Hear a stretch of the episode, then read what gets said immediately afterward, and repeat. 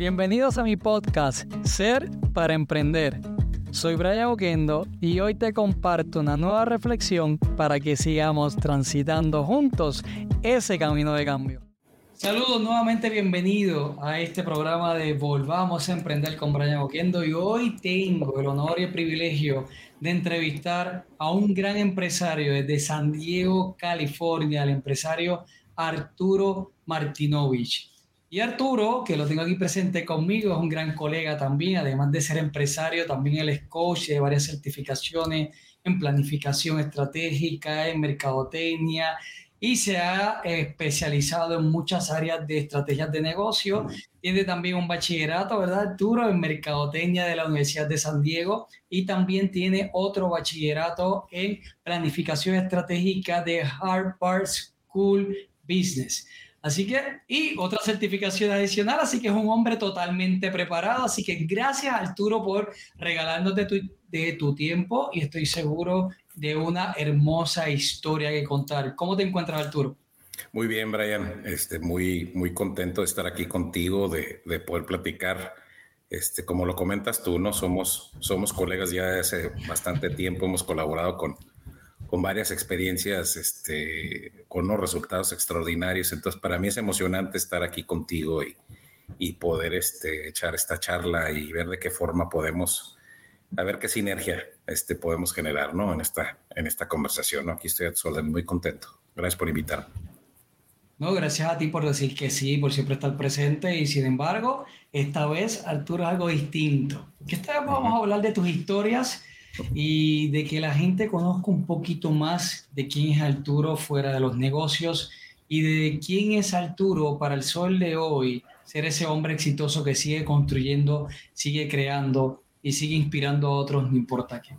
Así que, Arturo, si hoy te preguntaran quién es Arturo, ¿qué nos tendrías que decir? Mira, yo creo que Arturo es un constante estudiante, eh, siempre en, la búsqueda de oportunidades para mejorarse a sí mismo, eh, a su familia y a la gente que lo, que lo rodea. ¿no? Me considero un hombre humanista este, un hombre que trabaja con las emociones de, la gente con la que, con la que, me, con la que me desempeño. Eh, un hombre definitivamente enamorado de la vida, un hombre enamorado de su esposa, padre de tres hijos, este, con una lista de enseñanzas este, que hoy vamos a compartir a través de los años este, que me han llevado a, convertirme siempre en un, en un mejor ser humano, ¿no? Pero como dije desde el principio, pues un estudiante, ¿no? Constantemente aprendiendo de, de, pues de la, situación en la que estoy o de con quienes estoy, ¿no? En la vida. Sí, yo también me, me, amparo en esa distinción. Buen maestro, siempre un buen estudiante. La vida siempre está evolucionando, siempre estamos cambiando. Lo que sabemos hoy Tal vez mañana es simplemente una historia del pasado y nos debemos actualizar y más en este mundo laboral y estos servidores que se paran en ser emprendedores y empresarios para ustedes que están viéndonos el día de hoy, o sea, en el mundo del, em, del, de ser empresario, de emprendimiento, del emprendedor, es continuo el aprendizaje, es continua la evolución. Así que totalmente de acuerdo contigo, Arturo. Arturo, ¿cuándo comenzó en tu vida esta idea, este sueño de decir, quiero ser empresario, quiero montar mi negocio, fue alguien que te lo, alguien te lo inculcó o te nació? ¿Cómo, cómo nace eso? ¿Cómo te nació? Mira, mira, yo tuve la fortuna de venir de una familia precisamente de, de empresarios, ¿no? Mi abuelo fue un hombre este, con mucho éxito empresarial en México. Este, su papá, mi bisabuelo, fue eh, gobernador de uno de los estados más importantes de la República Mexicana y también emprendedor, ¿no? Este, vengo de una familia de desarrolladores, gente que se dedica a construir vivienda, fraccionamientos industriales, este, pues ahora sí que todo lo que son las bases de un, de un, este, de un, lugar de negocio, ¿no? Em, pero personalmente, eh, eh, aparte de esos ejemplos, obviamente mi padre también fue un gran empresario, este, un hombre fijado en la industria de la salud, este, un hombre enfocado en, en abrir las posibilidades a la población para poder ser, eh, recibir estos servicios de salud que ahora son tan, se han convertido en tan complejos, ¿no? Por cómo se está viviendo el mundo.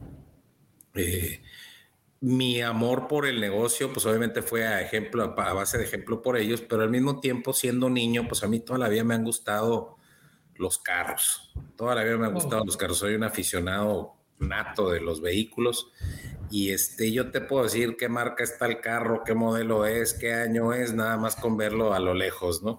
Y así me la pasaba, ¿no? Cuando, cuando venía en el carro con mis papás de niño, pues me la pasaba diciendo, ah, mira, tal carro con, este, ese carro trae tanta, tantos caballos de fuerza y trae tantas, toda la información la traías, ¿no? Entonces, en base a eso, este, identifiqué que la manera de poder lograr tener esos carros que tanto me gustan, pues era creando algo en lo personal, algo mío, ¿no? Este, obviamente te llevas la, te llevas la enseñanza de, en la vida a través de los años conforme vas madurando y tus expectativas de la vida van cambiando. No es la misma la expectativa de un adolescente que quiere ver cuánto le va a costar un videojuego a un recién adulto que está viendo cuánto le va a costar hacer un viaje cuando está en la universidad, este, para prepararse de mejor forma, o en algún caso hasta apoyar a su familia para que ese tipo de, preparación adicional se pueda dar. Este, hasta un adulto cuando te conviertes un hombre de familia, en donde ya tu responsabilidad se convierte en algo eh, pues de mucho más importancia, ¿no? Ya no eres tú solo, hay un grupo de personas que dependen de ti, que voltean a verte a ti a diario para ver qué decisiones vas a tomar y seguirlas, ¿no? Siendo este, cabeza de familia, eh, siendo, ahora sí que yo, yo soy de la manera de pensar que no necesariamente tienes que ser hombre para ser cabeza de familia. En este caso, sí, es, sí, es, sí, es, así conmigo, ¿no? Yo sí soy este, cabeza de familia, eh, tengo tres hijos, tengo una responsabilidad de tres hijos, como lo compartí, este, una esposa maravillosa que es mi socia, mi aliada, mi mejor amiga, pero al mismo tiempo también este, mi, asesora, ¿no? Mi, consultora.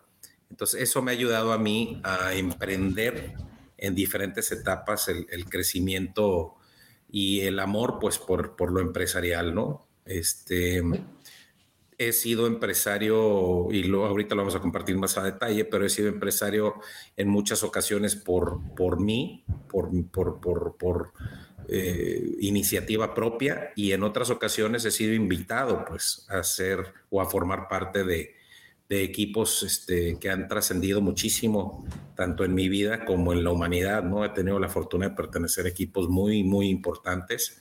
He conocido gente maravillosa a través de los años, de la cual he aprendido muchísimo, ¿no?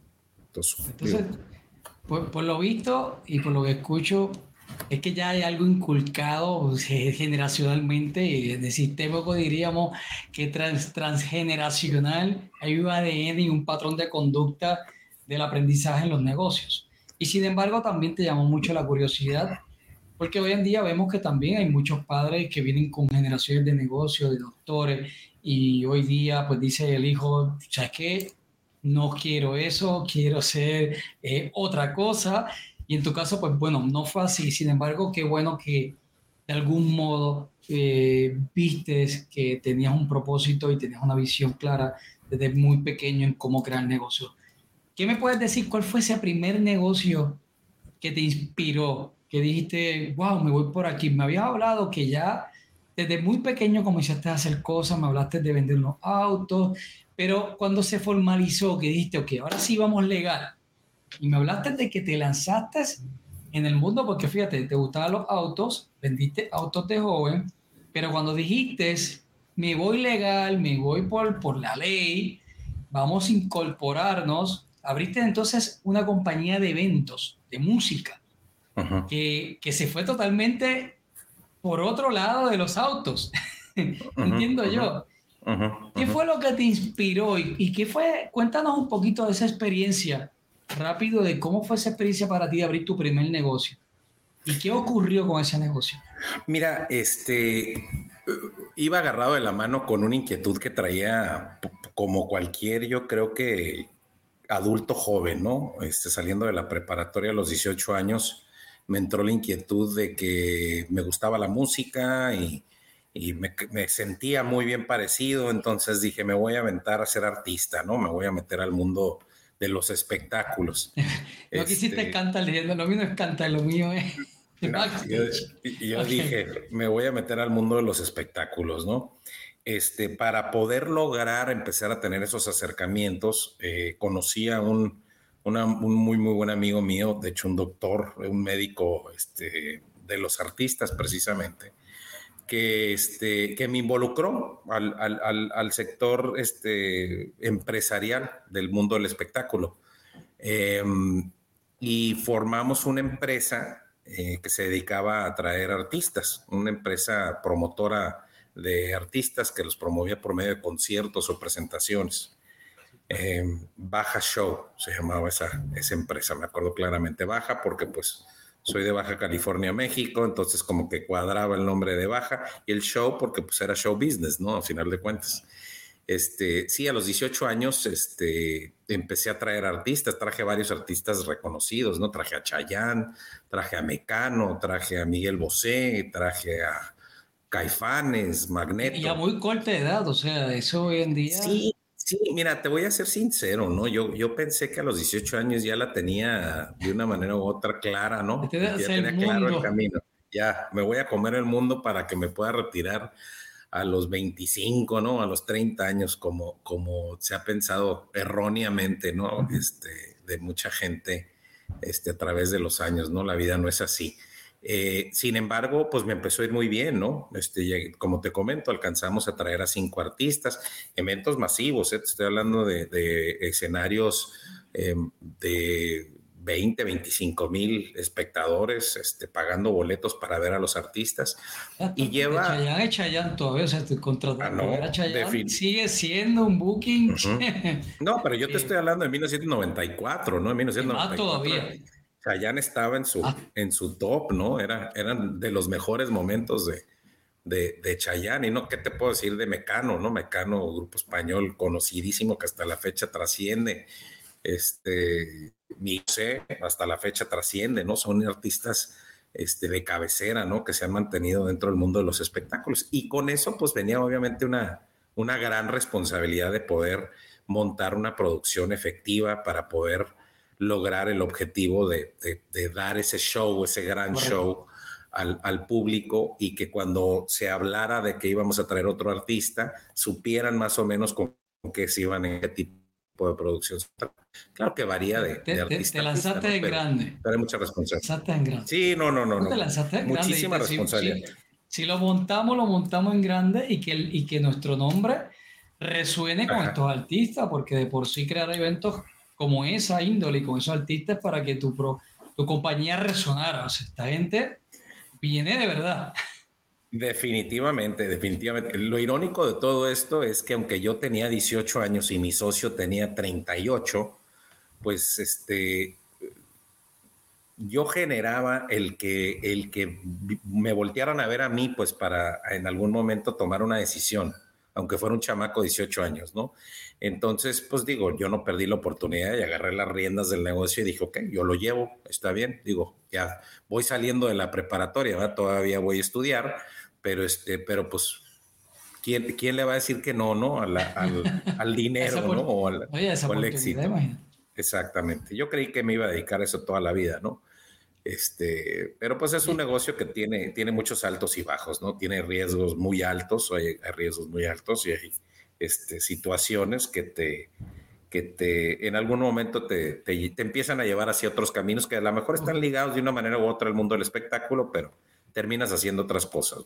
¿Qué, ¿Qué, ocurrió? Porque para montar cinco espectáculos con, con, esos artistas y de momento verte probablemente generando el dinero que pudiste haber generado con ese tipo de eventos eh, cercano a artistas, que eso no todo el mundo logra tener esas cercanías creando ya ese tipo de espectáculos. ¿Qué ocurre para que una compañía que de momento está soltando, como decimos, en Puerto Rico le decimos la chiringa, los cometas? Eh, ¿Qué ocurre para que ese cometa dijera, hay que, hay que dejarlo caer? ¿Qué ocurrió? Mira, fíjate que, hay una parte fundamental, eh, de hecho en todos los negocios, no nada más en esta industria, ¿no? Pero el crecimiento y la estabilidad o la creación de la base del negocio este, viene del, del capital con el que te estás moviendo, ¿no? Entonces es dependiente de cuánto capital tienes y cuánto capital estás dispuesto a invertir y que haya una buena estructura en el proceso de la inversión. O sea, que no lo inviertas a lo tonto, que no digas, bueno, si tengo aquí 100 mil dólares, pues si el artista me cuesta 50, que ya ningún artista te cuesta 50 mil dólares, pero el artista me cuesta 50 es un ejemplo, ¿no? Voy a meterle 50 al artista y me voy a gastar los otros 50 en publicidad, por decir, ¿no? Hay muchos factores pues, que están en el intermedio donde entras a negociaciones con quien te provee el escenario, la iluminación, el sonido, la transportación del artista, el hotel, en dónde se va a quedar el artista. Este, hay muchos factores pues, que tienen que ver con el capital que estás moviendo. Y en un resbalón mínimo se puede desmoronar todo, ¿no? Entonces, eh, como te comenté, es un negocio de mucho riesgo, pero también de mucho éxito, ¿no? Si te va bien, te va bien en un día, y si te va mal, te va mal en un día, de la misma forma. La cosa es que las consecuencias de que te vaya mal se extienden a veces por, años, ¿no? Y fue una de esas situaciones en donde eh, fue con un grupo, con Magneto, precisamente en 1994, el 6 de agosto, este, era un grupo que estaba en transición, estaban haciendo cambios dentro de la agrupación, pero fue un grupo que tuvo mucho éxito con esa famosa canción, la de la de Vuela Vuela, no sé si te acuerdas, ¿no? Este, de, Magneto, este, y, pues pensamos que, podríamos colgarnos del éxito de ese, de ese álbum, ¿no? Desafortunadamente, pues no fue así, ¿verdad? El público no sintió que pues que estaba en su momento el grupo como para apoyarlo, ¿no? Hay grupos que pasan décadas sin que saquen música nueva y se presentan y llenan. En este caso no fue así. Fue, fue, una situación en donde no fue así. Entonces eso pues nos llevó a tomar una determinación rápida, ¿no? Porque también junto con los compromisos de la utilidad vienen los compromisos fiscales, ¿no? Lo que ganas lo tienes que pagar en impuestos, ¿no? Y la publicidad igual se la tienes que pagar al proveedor. Hay muchos pagos, muchas responsabilidades que vienen con eso. Cobrar los oficiadores, este, que paguen, todo lo demás. Eh, exacta, exactamente, ¿no? Este, hubo un desfalco ahí por, por una persona que estaba dentro de la organización que aprovechó del descuido o del enfoque en otras cosas y nos, y, nos desfalcó. Se llevó un capital importante y tuvimos que encontrar la manera de, de reemplazarlo, ¿no? Entonces, para nosotros fue, para mí en lo particular, fue una caída, o si quieres llamarle un fracaso importante, ¿no? Un fracaso no, donde dije, No lograste el éxito deseado. Sí, dije, ¿cómo es posible? Exacto, o sea, este, este, es el negocio, este es el ser empresario. Pues sí, efectivamente, no todo, no todo lo que brilla es oro, ¿no? Entonces sí, este, fue, esa fue la decisión por la que tuvimos que acabar esa, esa, esa etapa, pues, o esa aventura o ese negocio, ¿no? ¿Y qué, qué fue para ti ese, ese, esa experiencia de decir, wow, de, porque obviamente eh, muchos empresarios que nos ven o estos seres humanos que estoy seguro que se conectan con nosotros, que sienten esa ilusión enorme de, wow, espérate, mi negocio, de lo abrí, esa alegría, todo ese entusiasmo, esas ilusiones, y un día es como cerrar esa puerta, ponerle el candado y decir, hasta aquí. ¿Qué ocurrió contigo? ¿Qué pasó por tu mente? ¿Te quisiste quitar? ¿Qué ocurrió? ¿Qué pasó por todo lo que pasó por tu mente, tus emociones o tu familia? Porque también tus amistades se afectan. ¿Qué ocurrió?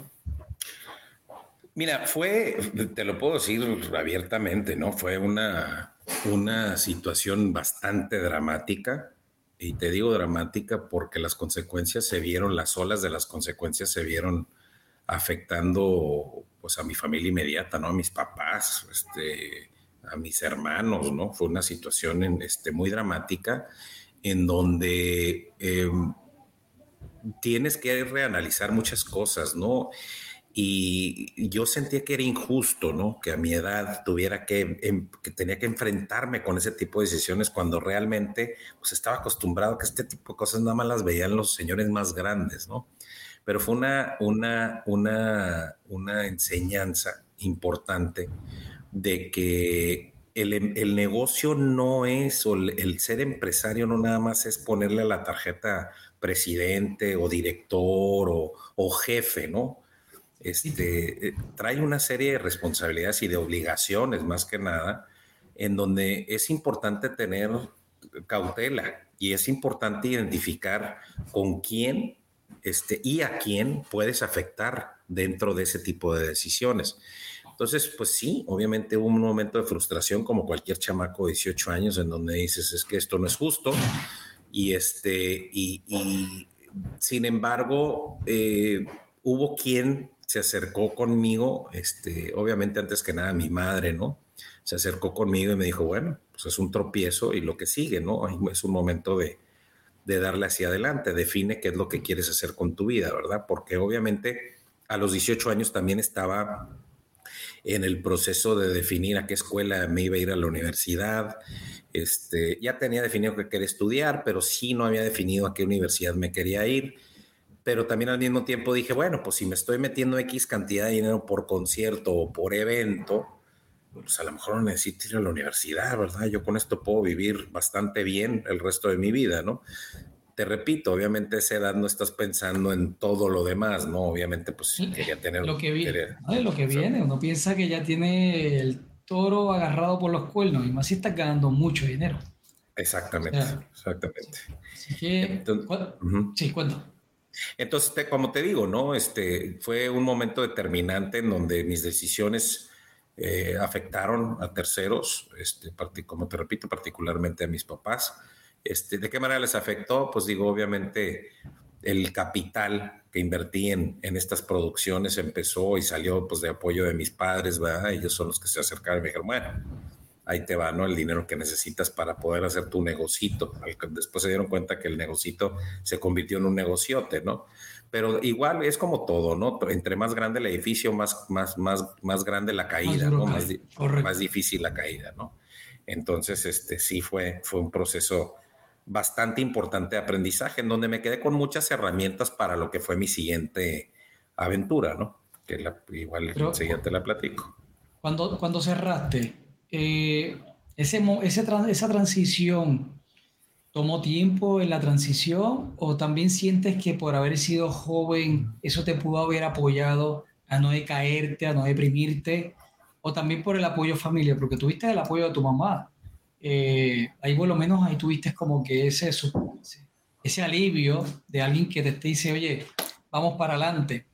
¿Tú entiendes que te pudo haber apoyado, que eras joven, el poder trascender a lo próximo o, o realmente pasaste una etapa en donde querías eliminar todo y no seguir? Mira, es que hay una serie de sentimientos y de emociones las que vives, ¿no? este, un chamaco o un muchacho de 18 años tiene toda la capacidad de poder lograr o emprender cualquier tipo de negocio y ser exitoso en él, e incluso definir el camino futuro que va a vivir, pues ahora sí que el resto de sus días. Eh, pero pero hay, hay ciertas emociones que se viven cuando tienes un fracaso, ¿no? La primera es el miedo, ¿no? ¿Y ahora qué voy a hacer? ¿Y ahora qué sigue? ¿No? ¿Con qué me voy a enfrentar? ¿Qué tanto riesgo realmente tomé que no valoré al momento de tomar el riesgo? Este, entonces sí, efectivamente vives un miedo, por otro lado también vives un, un, este, el darte cuenta si es que realmente estás listo para eso, ¿no? ¿Qué haré? Pues entonces mejor, como tengo 18 años, pues yo creo que mejor me voy a ir a trabajar en un trabajo que me pague el sueldo mínimo, porque es donde debería de estar, porque pues es lo que dice la norma, meterme a trabajar en un McDonald's o meterme a trabajar en... No arriesgarte más, me voy por la fácil, no me arriesgo o vuelvo a estudiar. Exactamente. Exactamente. En mi caso fue, fue, yo creo que la situación, precisamente la, la, las consecuencias, como lo repito, fueron las que me hicieron activarme más rápido y activarme de una manera más efectiva, ¿no? Me volví a tropezar, ¿no? Pero sí pensé, dije, pues sí, sí tomé en cuenta el hecho de que tenía nada más 18 años, número uno, número dos, este, cuando me hablas de que cuánto tiempo pasó, pues es relativo, ¿no? Porque cuando estás sufriendo, pues hasta un día es demasiado, ¿no? Se lo decía yo un muy amigo mío, ¿no? Este, me dice, es que, es que cinco minutos es, es muy poco tiempo, ¿no? Y yo le decía, a ver, agarra aire y quédate abajo del agua cinco minutos y vas a ver cómo el tiempo se vuelve aún más... ¿cómo, ¿Cómo cambia la interpretación del tiempo? Exactamente, cómo las circunstancias son las que, te lo, las que te lo ponen enfrente, ¿no? En este caso sí pasaron un buen año completo antes de que volviera a emprender un negocio este, con algún tipo de éxito importante, ¿no? Eh, formal, solo, podría decirte que hasta cinco años, ¿eh? Hasta cinco años en donde pude por fin encontrar, porque ya todo lo hacía con muchísima cautela, sí, 23 años más o menos, ya lo hacía todo con muchísima cautela, cuidando cada paso, asegurándome que no me volviera a tropezar, asegurándome a quién iba a afectar, entonces lo hice con muchísima cautela. Te voy a ser sincero, no lo disfrutas cuando lo haces así. Totalmente de acuerdo. Pero sí, sí me tardé, sí me tardé como unos cinco años. ¿eh? Y te digo, te repito, esos factores fueron más que nada circunstanciales, ¿no? Total. Entonces, te pregunto, voy a hacer una pausa rapidito, ¿está bien? Y te, te, retomo una pregunta. Órale.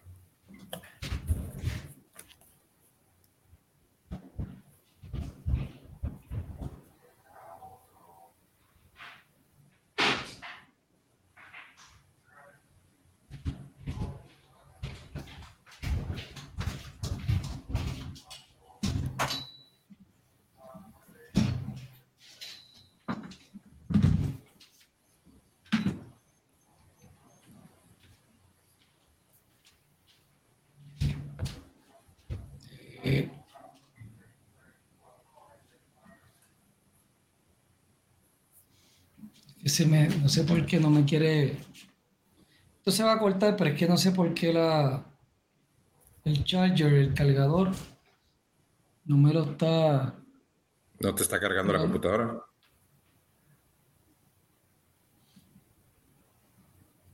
¿Mm? Bueno. déjame checarlo.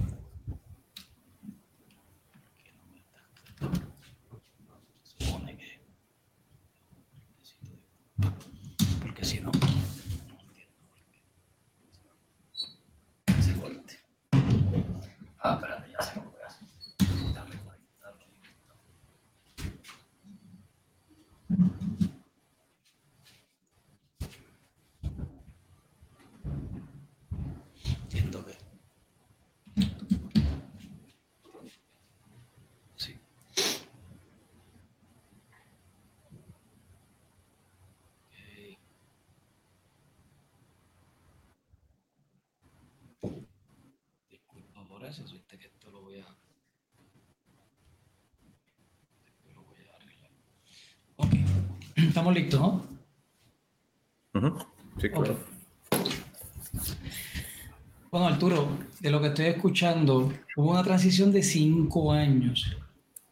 Y en esos cinco años ocurren muchas cosas, muchas cosas. ¿Qué fue lo que sucedió que un día volviste, despertaste eh, ¿Fue tus estudios? ¿Alguien te lo dijo? ¿Fue algún programa?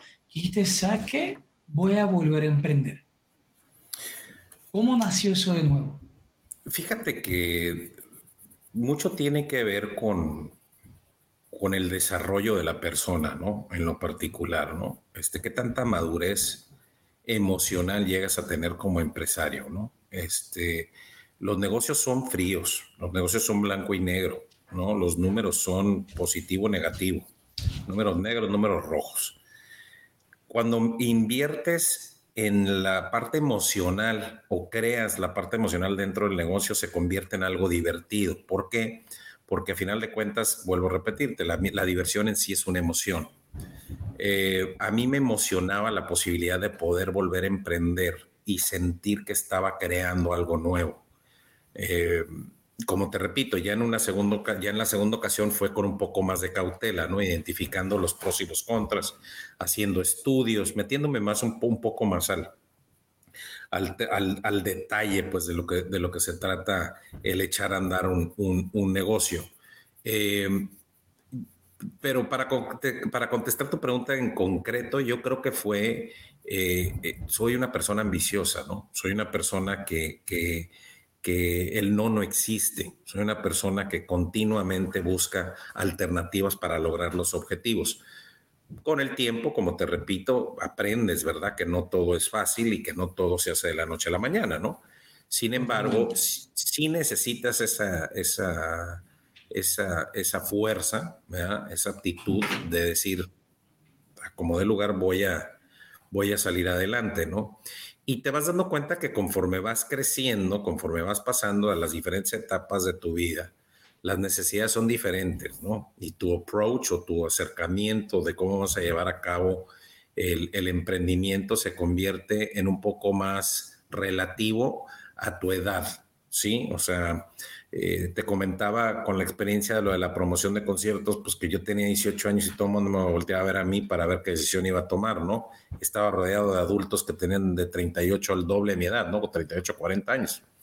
Este... Sí, era más retante. Exactamente. Ya, ya en esta ocasión me sentí con los pies un poco más sólidos. Lo hablábamos de la base del negocio, ¿no? Los pies un poco más sólidos, un poco más maduro. Ya había empezado, ya había entrado en la universidad, entonces ya tenía conocimiento teórico, ¿verdad? Comprobado por otros, este, de cómo llevar a un, a un suceso empresarial. Este, mucha gente dice, pues es que la escuela realmente las matemáticas no las vuelves a usar después de la preparatoria. Yo soy creyente parcialmente en eso, ¿no? Definitivamente, pues álgebra yo ya no lo volví a usar, definitivamente. Pero sí la manera en utilizar el cerebro para llegar a la, a la parte final de la ecuación, definitivamente lo utilizas, ¿no? Es cuando entiendes, ah, pues con razón, por eso me ponían a multiplicar X por Y para ver cómo daba Z. O sea, vas identificando que lo que están preparando es realmente el big picture, ¿no? La, película completa de cómo vas a lograr este, el, resultado, el objetivo, qué caminitos vas a tomar para lograr el objetivo, ¿no? Entonces, este, digo, tenía 24 años, pero realmente me sentía mucho más preparado como para poder este, dar hacia adelante. Ahora, también estaba entrando a una etapa importante de mi vida, ¿verdad? Este, en donde eh, pues ya estaba comprometido. Yo me casé a los 26 años por primera ocasión, a los 27 ya era papá, si me explico, entonces venía con una serie de, de, de responsabilidades. Pero creo que eso también habla de dónde estaba mentalmente y maduramente en mi vida, ¿no? Si yo ya estaba viendo comprometerme para ser este, cabeza de una familia y tener una familia a los 26 años, pues obviamente ya estaba listo para, em, para, emprender un negocio, ¿no? O sea, las responsabilidades ya estaban cambiando a algo más estructurado, a buscar esa estructura, esa seguridad. y, y es en ti, porque como dijimos al principio, ya venías con una estructura, de una visión clara de ser empresario. Así es. Entonces, y abriste este otro, otro negocio que tampoco tenía que ver con eventos. Entonces te va por la estructura de, ¿de qué te fuiste esta vez? Cuando entré a la, a la, yo entré a la maestría a los 24 años. Entonces, este, ya había terminado mi carrera, este, y había decidido continuar estudiando. Eh, en aquel tiempo, como hoy, muy parecido a los tiempos de esta generación, en la actualidad hay muchas similitudes. Eh, te, dabas cuenta que era necesario este, crecer tu currículum escolar para poder encontrar las oportunidades que realmente buscabas, ya sea dentro de una organización o creando la tuya, ¿no? A final de cuentas, ese título de másters o de MBA este, era fundamental para que de alguna manera u otra en el mundo empresarial se te tomara en serio no puedes hacer negocio solo, necesitas, necesitas quien, pues la demanda y, la oferta, ¿no? O sea, necesitas quien te provee, necesitas quien te lo compre, así de fácil. Entonces, no puedes hacer un negocio solo, tú no te puedes comprar ni te puedes vender. Entonces, para poder crear esa relación y esa confianza con los clientes o con, con mi, mi, sector, eh, decidí emprender, este, continuar con mis, con mis estudios. Entonces, este, cuando entré a la, maestría, un tío mío era este funcionario público, era político en México, eh, secretario de la Secretaría de Pesca, ¿sí? el, organismo que regulaba la pesca en, México, y era secretario de Estado, o sea, era el, top de la organización. Y en Estados Unidos había una empresa que, que era una paraestatal eh, mexicana. de hecho, aquí en San Diego, esa empresa se llama Ocean Garden, es una empresa reconocida. No sé si podemos decir nombres, no podemos decir nombres. Sí podemos decir nombres. ¿Cómo te sientas en la comodidad de? Sí, no, no, no, perfecto. No, no, lo digo con mucho orgullo porque fue una experiencia muy padre. Ocean Garden fue un puesto como funcionario público, trabajaba para el gobierno, para el Banco Interna de Comercio Internacional de México y entré como subdirector este, financiero, ¿no? Entonces, este, fue una, una buena oportunidad para relacionarme y meterme de lleno. Cuando cambia el gobierno, pues cambian todos los funcionarios, yo me quedé sin trabajo y decidí emprender y continuar con las relaciones que había establecido, emprender el negocio de la comercialización de mariscos, este, a nivel macro te estoy hablando de contenedores, promedio de 20 a 25 contenedores por semana de camarón este, en todo el mundo, ¿no? Te volviste a ver la oportunidad y por ahí te fuiste. Exactamente, junté a un grupo esta, en esta ocasión, fui más cauteloso, ya no le toqué la puerta a mis papás. Eh, hablé con un grupo de empresarios y fue cuando aprendí que el capital este, empresarial, aunque es muy importante tener la, la, visión y la responsabilidad de que no hay que perderlo, no importa de quién sea. Y pues lo que escucho es que aprovechaste la oportunidad. Entonces, eh, viste la oportunidad de donde estabas y ahora volviste a emprender esta vez en ese camino. ¿Cómo fue eso? Fue una experiencia maravillosa porque entonces ya me di cuenta o conocí el mundo de la globalización, ¿no? Empecé a darme cuenta que no somos un, mundo tan grande, sino que somos un mundo, un mundo bastante chico, ¿no? Este, hay muchos productos que se venden en algunas partes del mundo y otros en otras. Eh, se generaron muy buenas relaciones, este, relaciones de altos niveles, ¿verdad? gubernamentales, porque está muy controlada la, la alimentación a través del mundo. Este, pero fue una experiencia que para mí este, fue importante porque eso me abrió muchas puertas a futuro. Este, incluso hasta la fecha tengo relaciones todavía que, que, creé en esa, en esa época, ¿no? Entonces, este, sí fue una experiencia muy padre, fue una actividad en la que me fue muy bien y ya esa determinación de continuar el camino y cerrar o vender ese negocio, porque al final de cuentas terminamos vendiendo nuestras, nuestras participaciones fue porque queríamos emprender otro camino, ¿no? Este, nos había ido bien, eh, vimos que los mercados estaban siendo más fructíferos en otros sectores, entonces buscamos oportunidades en otros sectores, ¿no? Y así fue como concluyó ese, ese negocio, ¿no? The Sea Company se llamaba. ¿Y, de esa compañía, entonces fuiste a... De esa, de, de esa compañía este, me metí al mundo de la tecnología. Y lo que hicimos, lo que hice fue que compré una empresa este, que ya tenía varios años, más de 10 años en la industria de celulares y tecnología, ¿no? Mucha tecnología eh, de inteligencia para los grupos policíacos.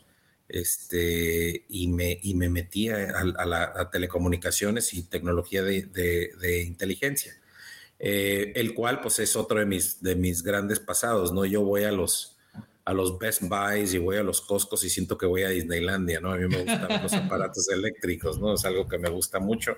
Entonces, para mí fue muy fácil esa transición. Este, es un sector hasta la fecha muy noble. Eh, los riesgos tienden a ser ahorita y un poco más complicados porque hay mucha competencia, pero este, para mí fue a donde me fui. El siguiente sector fue, vamos al mundo de los electrónicos y tuve, este, ya me fui al mundo del retail, ¿no? Ya me fui a abrir locales, abrir este, tiendas en donde tenía un staff y llegamos a tener hasta 250 empleados, ¿no? Con siete tiendas. Entonces, y una bodega bastante amplia, ¿no? En donde vendíamos desde televisiones hasta estéreos, hasta celulares. Este, te digo que para las las corporaciones policíacas se vendíamos, fuimos de los primeros que producimos las camaritas que traen los policías en el, en el uniforme, este, los radios que se comunican sin que le tuvieras que aplastar al botón, este, empezamos a, manejar ese tipo de, mercancías. Y sí. lo que escucho de ti es que ha habido unas transiciones. Primero, una compañía de joven de eventos. No, primero empezaste a vender autos, que legalmente luego transicionaste a crear eventos.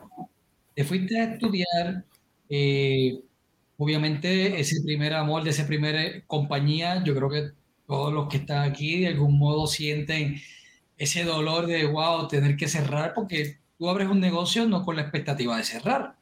Aunque hoy en día sí eh, se negocia mucho, abres un negocio con la expectativa de venderlo entonces, ¿qué te ocurre en la segunda? Te vas de empleado, adquieres el conocimiento, abres tu compañía entonces internacional de mariscos, ves la oportunidad, la vendes, te vas para el mundo tecnológico. Sin embargo, ¿qué ocurrió? Porque no es lo que estás hoy, tu nueva empresa no es de tecnología, o sigues con ella. No, no es de tecnología. Fíjate qué irónico, ahorita lo estaba pensando, ¿no? Si, tú, si, tú ves mi, si tú ves mi currículum este, profesional, vas a ver que he estado en una serie de industrias, pero todas han distintas. tenido... Y distintas, ¿no? Pero todas han tenido una similitud y la similitud es que he estado en la parte de la planeación y de la creación o, del desarrollo corporativo, ¿no? Soy parte de los que arman las estrategias para que el negocio crezca. Eh, por eso tomé este, ya grande, o sea, mi segunda este, especialidad, este, la que hice en, en, la Universidad de Harvard, este, fue en planeación estratégica, porque identifiqué que ahí estaba mi fuerte. Mi fuerte es armar estructuras financieras, armar estructuras operacionales, identificar posibilidades para que los negocios sean fuertes y que tengan un camino. Eso ha variado mucho este, desde que estaba en el mundo de la tecnología. ¿Por qué? Porque aunque la tecnología es muy cambiante, constantemente cambiante, este, los países que estaban produciendo mucha de esa tecnología ya no la están produciendo. Japón era de los países más fuertes en producción de tecnología, sigue siendo uno de los más importantes, pero ya no es el más importante. Sí, ya entraron otros países asiáticos como lo que es Corea del Sur, como lo que es China, como lo que es este, pues Estados Unidos está muy al frente. O sea, hay mucha tecnología en el mundo en donde la globalización se ha encargado de la participación de varios sectores y de varios países. ¿Por qué? Porque un aparato trae 10 países dentro de él. Si me explico? O sea, no hay uno. O sea, este aparato en sí trae 20 países para, para poder funcionar. Entonces, empezó la colaboración de varios países. Este, siendo mi bachillerato, mi, mi, mi bachelor's en, en, en, negocios internacionales, pues a mí se me facilitó muchísimo eso. Sin embargo, me di cuenta que para lo que era bueno era para empezar a crear caminitos o, la creación de estructuras que puedan ir, que puedan ser cambiantes, ¿no? Hay estrategias disruptivas en donde te conviene o sea, romper la empresa y hacerla a pedacitos y volverla a armar de acuerdo a las condiciones actuales, ya sea del mercado, de la economía, del sector, de, varios detalles, ¿no? Que, es lo que hacen que un, que un producto, una empresa sea exitosa. Correcto. Lo, vemos hoy en día, ¿no? Si tú te sientas a ver un General Motors de los ochentas, pues vas a encontrar que tener una serie de problemas de motor, y luego en los noventas de transmisión, y luego los 2000, pues eran carros muy feos. Y luego, ¿sí me explico? O sea, van evolucionando pues las empresas. Yo soy de los hombres que se sientan y, y tienen la fortuna de poder armar ese tipo de planes, ese tipo de caminos, ese tipo de estructuras. Claro, no todo, todo ha sido de color de rosa, ¿no? Me he tropezado en dos o tres ocasiones ya en esta etapa, este, pero lo mismo, ¿no? Se convierten en aprendizajes. Pero lo que escucho de ti es que el éxito, el éxito que estás creando hoy, fíjate, fue perfecto el camino, porque uno te llevó a un mundo de eventos, de relaciones, de personas, de dirigir, de coordinar, o sea, es estratégico totalmente, porque coordinar, te dio el privilegio de coordinar no en esa magnitud, y aún así sé lo que es estar a las 20 llamadas, 50 personas, organizando, estructurando, dirigiendo, coordinando, y luego vas entonces al mundo también de los estudios, que es otro tipo de conocimiento, otra estructura, y graduarse es parte del éxito. También, si lo vemos es tener éxito en los estudios, luego vas y tienes éxito en un empleo, fácil, eh, ves la oportunidad, creas un negocio, te abre al mundo entonces internacional, te lleva a esos seres humanos que probablemente hoy están apoyándote, potencializando el negocio actual, porque entonces tienes todas estas otras relaciones que sigues conociendo. Luego te vas al mundo tecnológico, conoces de las herramientas tecnológicas y tal vez asumo yo que abriendo cada negocio y cerrarlo y cerrarlo de algún modo, sí pudiste haber sentido algo de frustración, pero creo que escuchándote y de lo que hoy te apasiona y encontraste que me gusta eh, planificar, me gusta crear, me gusta estructurar, pues cada uno de esos no éxitos te llevaron al éxito de hoy. Definitivamente. Y los tiempos y los, y los tiempos se acortan, Brian. los tiempos se van acortando conforme vas teniendo un tropiezo y otro, porque ya no es, ya, ya no se te acabó la vida si me explico, al contrario, te queda muy poca vida. Entonces tienes que seguir avanzando, ¿no? Tienes que buscar alternativas para poder lograr el siguiente objetivo. Tienes derecho a vivir tu depresión, tu caída, tu lloriqueo, tu, tu, tu lástima. Se vale llorar, se vale llorar. Totalmente. Todo eso tiene, es, es, más, si no lo tienes, ve con un psiquiatra porque realmente traes un problema, ¿no? Es importante que seas humano, es importante que vivas tus procesos, es importante que, que, aceptes que te equivocaste y que aceptes que no hiciste las cosas tal vez como debiste. o las circunstancias fueron más grandes, a veces hay un terremoto, a veces hay un huracán y, y no lo podemos controlar y se pierde todo. Mira, estamos en, estamos en manos de las economías, ¿sí? O somos, o somos capitalistas o somos socialistas, punto, no hay más. ¿Sí me explico?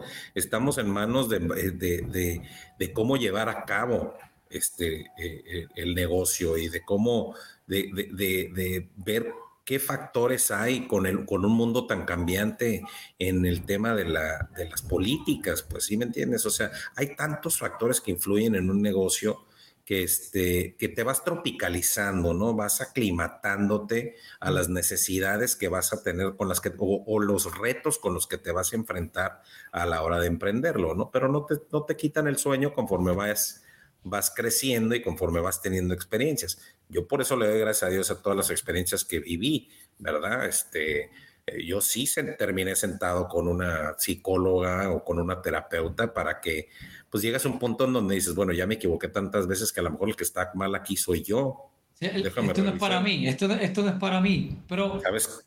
me voy a dedicar a trabajar para alguien toda mi vida, ¿no? O sea... No, y es curioso porque dices, te quieres quitar, pero dices, pero es que tengo, no sé, porque a mí me pasó y era como, pero es que yo no, yo me, yo me veo emprendiendo, yo me veo creando, yo me cuesta verme, y no está malo ser empleado, no está para nada malo, o sea, no, no está malo porque son transiciones pero es lo que yo digo, tal vez como le está pasando a los que nos ven en este momento, que hay algo, esa espinita que te dice que no te deja dormir, que, que sigues creando, vas a un restaurante y dices, si fuera mío, hiciera esto, esto, o ves, o ves algo y dices, yo lo haría así, así, así, porque hay algo, que hay, hay como un llamado. Entonces, mira, qué bien, a veces totalmente buscar un, un coach, buscar un psicólogo, buscar a alguien que diga, no tengo idea de cómo hacerlo, pero sí que quiero hacerlo. Eso es lo que percibí de ti. No tengo idea. No sé si el culpable soy yo o es el mundo, pero algo quiero crear. Sí, no. ¿Cómo pasaste por esa transición? Sí, definitivamente. Mira, agrego a lo que dices, Brian. Este, no todo en este mundo es, em, emprendimiento. O sea, si no, si no está en tu naturaleza ser empresario, tiene de malo. O sea, no pueden haber puros capitanes y cero marineros, ¿verdad? O sea, a final de cuentas, se requiere de un equipo de apoyo, el cual ese equipo de apoyo es fundamental para el éxito del negocio. Este, y quienes pertenecen a ese grupo de, de, apoyo deben de sentirse orgullosos con los resultados que se obtienen. Eh, o sea, hasta el que pone el popote en el McDonald's a la hora de entregar el refresco es importante. ¿Sí me explico? O sea, yo lo que, lo, así como palabra de, de, recomendación, ¿verdad? A la hora de ver dónde estás en la actualidad con el tema de tu, de tu negocio, de tu emprendimiento o de tu parte profesional, es, está donde estás tranquilo, está donde te sientes feliz, está donde estás haciendo lo que realmente quieres hacer. Ese es el lujo. El lujo es ese, porque a final de cuentas, los empresarios también sufrimos de descuidos, sufrimos de no tener suficiente tiempo para estar con nuestras familias, sufrimos de, pasar tiempo solos. Si me explico, en donde pues, te, la, te estás viajando, pues no puedes traer toda la familia para todos lados y te pierdes momentos importantes en tu casa. Y esas son, son, son cosas este, que, que digo, son, como dice el dicho en español, no son gajes del oficio, son cosas que desafortunadamente pasan. Sin embargo, este, el que no arriesga no gana. Esa es la realidad de las cosas. Y los riesgos no necesariamente son del emprendedor, son también del equipo de apoyo, son de un equipo leal que trabaja contigo, de un equipo fuerte que te mantiene a flote, de un equipo listo para enfrentar controversias si se encuentran con una controversia para poderte sacar de ella. Entonces, eso es todo un, un, pues un equipo yo no conozco empresa al día de hoy, sí, 2023. Yo no conozco una empresa donde sea uno solo. No es cierto. Ni un repartidor, un suplidor, alguien tiene que crear algún. Todo mundo es importante. No hay que confundirlo con indispensable, porque nadie es indispensable. Afortunadamente somos varios este, seres humanos, ¿no? Que vivimos en este planeta que podemos reemplazarnos unos a los otros. Pero este, hay ciertas cosas que no son reemplazables. La lealtad, las ganas de trabajar, el, enfoque, el, el, pues ahora sí que la confianza, pues si me entiendes, la entrega a la empresa es, es one in a million, ¿eh? definitivamente. Arturo, cuéntanos hoy, porque ya vimos parte de tu historia, probablemente hasta tus amigos no sabían estas pequeñas partes de tu historia, probablemente me estoy inventando que mucha gente va a decir, wow, no sabía todo el camino recorrido de Arturo desde que comenzó, esos éxitos que no llegaron y que hoy por hoy está creando éxito. Háblanos de esta nueva empresa, de, de este éxito que estás creando, de tus servicios porque probablemente algunos de nuestros emprendedores o estos seres humanos que van a volver a emprender, que desean ardientemente volver a emprender, dicen, oye, yo necesito un Arturo en mi vida. ¿Cuáles son esos servicios y cómo te podemos conseguir? Mira, este Madison Street Capital es una empresa de, es una banca de inversión, es un banco que se dedica a facilitar o a crear alianzas entre empresas o grupos empresariales. ¿A qué me refiero? Somos una empresa este, de cerca de 400 empleados, estamos por todo el mundo, tenemos presencia por todo el mundo y nosotros nos encargamos de asesorar a nuestros empresarios para, para crear la determinación de los siguientes pasos. Lo que te explicaba precisamente que siento que es algo que a mí se me da y aparte me gusta mucho hacer es identificar que los pasos que se den, que se den a futuro se den en firme, que los pasos que se den a futuro sean acertados, sí, que sean, sean pasos que, que, que, generen el resultado que debe tener la empresa, no nada más para ganar capital, porque hay mucho empresario, particularmente en nuestro, en nuestro, con nuestras, con nuestras este, con nuestros países, en nuestro mundo latino, ¿no? En el mundo latino muchos de nuestros negocios son llevados por la familia, ¿no? Y hay muchos este, empresarios que ya se quieren retirar y el hijo, por, y más por, por la vuelta que han, dado estas generaciones, ¿no? El hijo está enfocado completamente en otra cosa y no en el negocio familiar. Entonces, somos nosotros eh, como, somos nosotros como asesores los que nos sentamos con el emprendedor o con el empresario e identificamos qué es lo que quieren hacer. Tal vez no quieran vender, pero sí quieran fusionar. Tal vez quieran vender. ¿Sabes qué? Ya no tengo quien siga con el negocio, quiero vender ¿sabes qué? Este, queremos emprender por las recomendaciones que nos estás dando a futuro. Queremos emprender ciertos pasos un poco más grandes que los que hemos venido tomando. Necesitamos una infusión de capital para poderlo lograr. Esas son la línea de servicios que ofrecemos nosotros. Como Managing Director, este, yo llevo el frente precisamente de este tipo de proyectos. Eh, nos convertimos en tu aliado, ¿no? En tu aliado para poder tomar las decisiones asertivas para llevarte al éxito, las decisiones importantes las, las tomamos a base de experiencia, juntamos obviamente los años de experiencia que tenemos en el mundo empresarial y de ahí partimos hacia adelante, ¿no? Entonces, este, es una oportunidad importante para nosotros en Madison eh, Street Capital de poder apoyar al mundo empresarial este, en el sector y en el mundo latino. Este, pensamos enfocar y dedicar más de nuestros recursos hacia ese, hacia ese nicho de mercado este, hablamos el idioma, conocemos las culturas, este, está haciendo, los latinos hoy en día estamos impactando muchísimos sectores, mucho más este, hoy que, como, que antes. Entonces, este, pues ese es el camino que estamos tomando, ¿no? De que muchos, muchos también, como, como decimos, muchos de los que no creamos éxito al principio, es porque pensamos que abrir un negocio es montar el negocio ya y comencé con esto y no, creamos un plan de negocio, conocemos nuestro mercado. Cada vez que yo hablo con alguno de mis clientes, le pregunto, ¿a quién le quieres vender? A todo el mundo. Y en mercadeo no funciona así, y menos en el mundo digital, porque entonces mundo digital es bien importante conocer nuestro nicho, nuestro mercado meta, eh, dirigirnos a ellos, cómo hablarle a nuestro mercado meta, y no importa si tienes una tiendita en la esquina. O sea, tu, tu tiendita tiene que tener unos precios acorde a tu público, a ese mercado. Eh, así que sí hay estrategias, sí hay, hay creación de, de, propaganda, de publicidad, de mercadeo para que tengas éxito. Y yo creo que si esto es una gran oportunidad, si estás viendo hoy y esto te llegó a ti, es porque no hay casualidades y tal vez entonces sea Arturo ese aliado que probablemente en tu primer negocio no encontraste y ahora tienes la oportunidad de conseguirlo a través de estas plataformas, a través de su website y su teléfono, que vamos a estar aquí anunciando y algunos de sus, también de sus servicios. Así que no es casualidad que estés aquí viendo el video de hoy.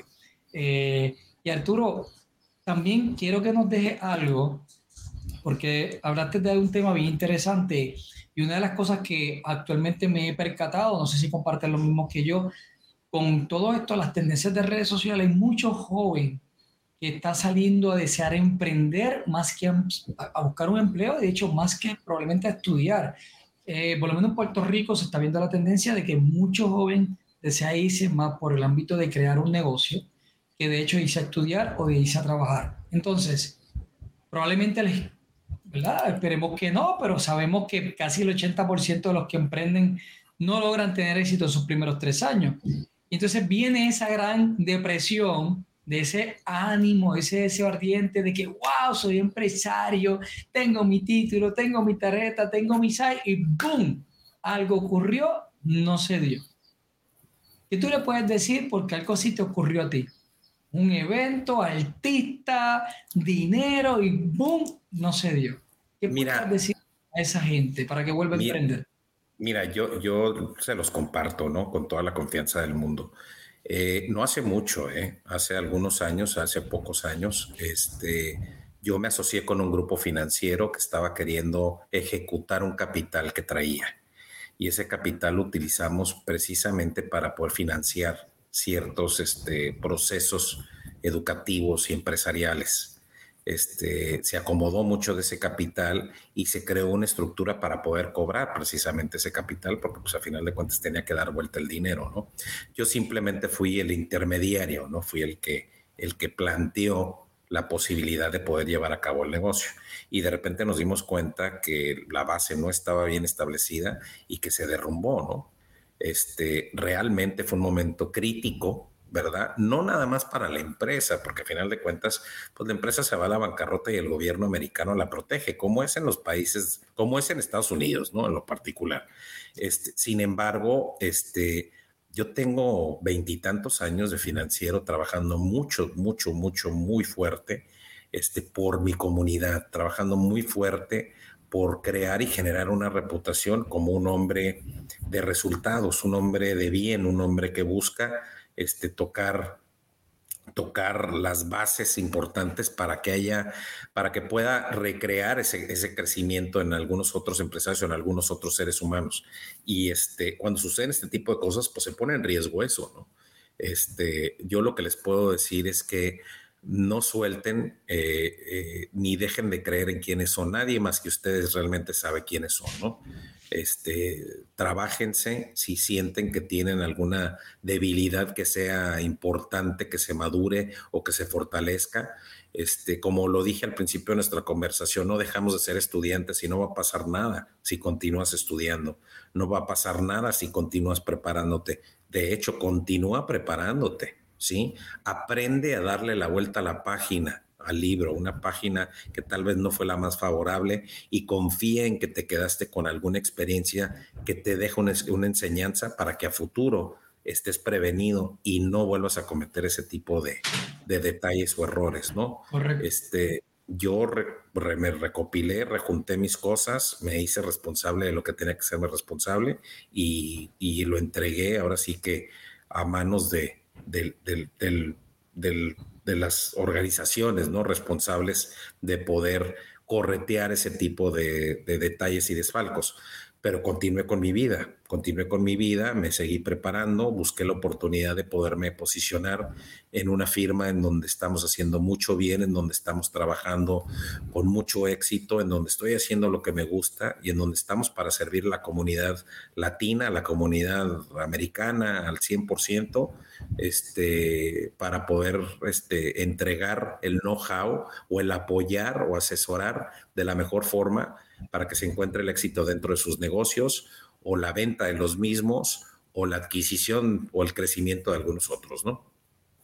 Totalmente. De tu historia, Arturo, hay dos cosas que, que me llegan a la mente de lo que he estado escuchando y gracias por tu historia, gracias por compartirla, gracias por ser fuente de inspiración para todos estos seres humanos que van a estar viendo este programa y de algún modo decir, wow, o sea, no importa qué, es cuestión de seguir, de seguir adelante. Si necesito, como bien dijiste, un psicólogo, un entrenamiento, un libro, algo que me siga de fuente de inspiración, lo hago. Somos hombres, podemos llorar, quitar esa mentalidad de que el hombre no llora. Oye, si hay que llorar, lloramos. Eso es como una limpieza. Pero me llevo dos cosas de, de esta historia. Una, en ocasiones el camino equivocado te puede llevar al correcto que probablemente pensaste que era el mundo de los eventos, que era el mundo de los mariscos, mira dónde estás. Mira el estratégico. Tal vez el camino, cuando pensamos el camino equivocado te puede llevar al correcto. Y dos, no cambiamos el sueño, podemos cambiar el camino o la ruta. La meta no se cambia. Si tienes el deseo ardiente de ser empresario, ese sueño no cambia. Tal vez el camino o tal vez la ruta la podemos cambiar, pero seguimos en ruta a ese sueño ardiente, de vernos de algún modo creando algo. Así que eso es parte de lo que es ser emprendedor, es ser un visionario. Yo siempre digo, tu visión es tuya, como bien dijiste en una, la visión es tuya, cree en ti. Tal vez nadie la vea, lo importante es que la veas tú. Exacto. Y eso es lo que realmente importa. Así que Arturo, antes de despedirnos, eh, por aquí van a estar tus teléfonos para la gente que te quiera contactar y, obviamente cómo comunicarse contigo y tus redes sociales. También antes de irnos, no sé si quieras dejarle algún mensaje a toda esta hermosa comunidad. Sí, definitivamente. Este, yo creo que el mensaje más importante es nunca es tarde, nunca es tarde, nunca es imposible. Siempre y cuando estés vivo y siempre y cuando estés viva, y tengas las ganas de emprender un camino, no importa cuál sea, no importa que te equivoques, no pasa nada si te equivocas, al contrario, será una, una experiencia de aprendizaje. Eh, la vida es un, es un proceso maravilloso, pero también es complejo, tiene sus altas y sus bajas, y no controlamos cómo vive cada ser humano, nada más controlas cómo vives tú. Entonces enfócate en cómo crecer tú, cómo fortalecerte tú, cómo llegar a tocar las metas que realmente quieres llegar a tocar. Define cuál es tu, tu propósito o tu proceso de abundancia. No sientas que nada está muy grande. Sé cauteloso, sé realista. Sin embargo, no, no, no descalifiques algo que todavía ni siquiera sabes si lo puedes llegar a lograr. Si no lo intentas, no lo vas a tocar. Entonces, creo que todo esto parte de una confianza en ti, de unas ganas de trabajar en ti, de unas ganas de relacionar y de hacerle un bien por medio tuyo. Y en base a eso vas creando una estructura, vas creando un proyecto, vas creando una empresa que a final de cuentas va a darle la fortaleza y le va a traer un bien a tu comunidad, le va a traer un bien a tu mundo, le va a traer un bien a tu, a tu familia, le va a traer un bien a tu gente. Y eso es importante. No te rindas, sigue enfocado, sigue creciendo y sigue creyendo. Sin desesperarse, no importa el tiempo que tome, lo importante es sostenerte y ser una de las cosas que todos los empresarios grandes siempre dicen, una distinción muy hermosa, sé perseverante. Exacto. Sé perseverante. Cree en ti, confía en ti, ten fe. Así que Arturo, te agradezco mucho por este tiempo compartido. Gracias por estar aquí con nosotros compartiendo esta hermosa historia de superación, de un reto tras otro, un reto tras otro, y no importa qué, no quitarte y tener ese, ese mundo de excelencia que tienes hoy, una familia en excelencia, un negocio de excelencia, relaciones de excelencia. Y de eso se trata, caernos, limpiarnos y seguir caminando. Así que gracias Arturo por estar con nosotros. A ti, Brian, muchísimas gracias a ti, a tu auditorio, a esta organización tan importante que, ha, representado a tantos empresarios y a tantos este, coaches y, gente de bien, pues que ha venido a aportar algo a la comunidad este, latina. Te felicito nuevamente por todo lo que haces por, por nuestra comunidad, por todo lo que haces por el mundo empresarial y te doy las gracias nuevamente por la invitación a tu programa. Estoy aquí a tus órdenes para lo que se ofrezca. Por ahí van a aparecer este, los números de teléfono. Este, yo estoy para servirles y Dios me los bendiga. Muchísimas gracias por la oportunidad. Muchas gracias. Nos vemos hasta la próxima. Dios los bendiga. Mucho éxito y abundancia. Recuerda que el éxito, si así lo crees, será inevitable. Nos vemos, Arturo. Cuídate Nos vemos. Gracias, Brian. Te espero en el próximo episodio. Y recuerda, que la transformación proviene de ti. Yo creo en ti. Te veo en el camino.